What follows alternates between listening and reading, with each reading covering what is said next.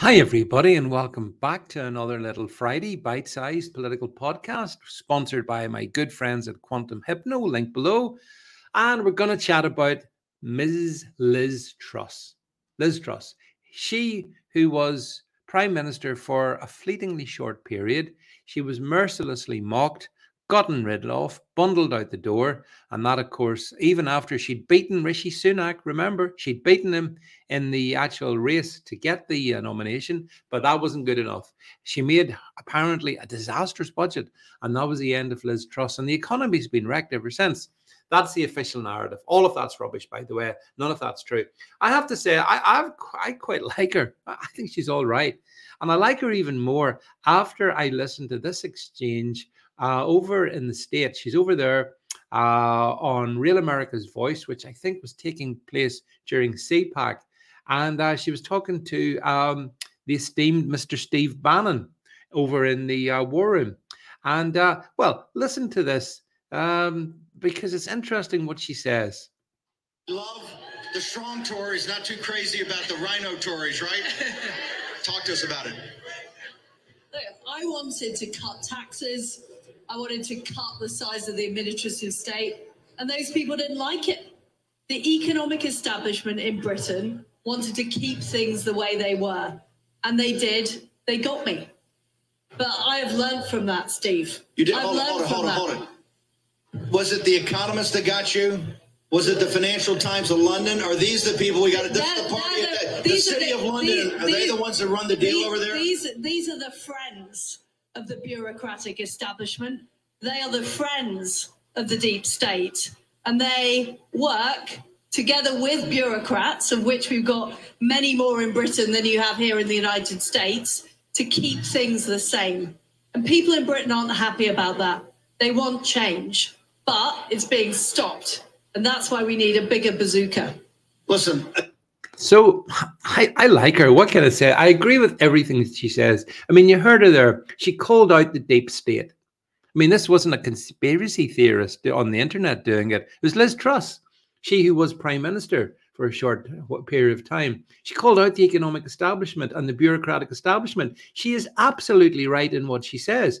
The the she was deliberately bundled out. They got her because they could get her, such as the power of the city of London such as the power of institutions like the Times, like the Economist, like the BBC. They all jumped on top of Liz Truss. I felt bad for her. Um, you know, I, I, know she did swear fealty to Zelensky, which annoyed me, but most of the other stuff that she talked about seemed, broadly speaking, okay to me. Or to put it another way, a damn sight better than anything Rishi Sunak's ever said. Or indeed, for that matter, Boris Johnson. Boris Johnson never called out the deep state. Sunak can't because he's part of it. Um, but but Liz did.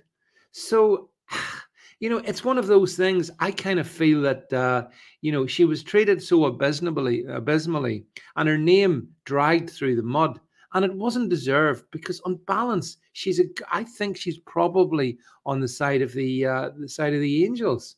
Um, and I, you know, I like the cut of her jib, and I think that you know the point that she makes about you know you can't get change in the UK that's a profound point.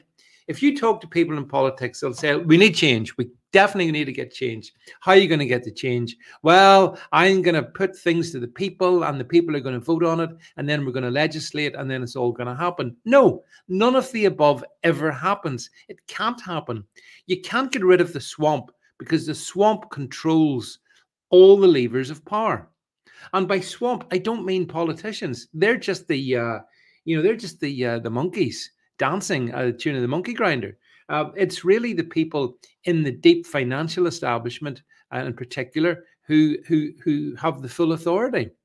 So, you know, Liz Truss wanted to cut taxes.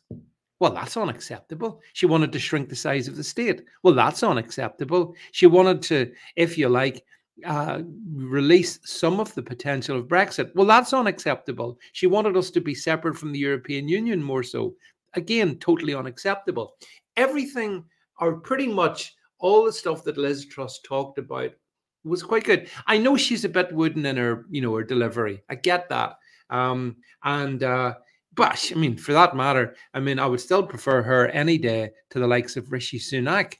And uh, I, I just think that we will look back on our history and we will look at the political assassination of Liz Truss as a sign of just how ruthless and dangerous the deep state is here in the United Kingdom. And Liz is right. In a way, it's worse here in the UK than the US. At least there's pockets of resistance to it in the US. Here in the UK, I don't think there are any pockets to, of resistance to it apart from you and me. We are the resistance. But I suppose we have we should be thankful that we're even allowed to do that. Although with the hate crime laws coming in, they want to stop that as well. So I, I would simply give two cheers for Liz Truss. I regret that they bundled her out. And had she been able to do the things that she wanted to do, I do think that this would have made our country somewhat better than that which it has become under Sunak and which it will become under Keir Starmer. Thanks for listening.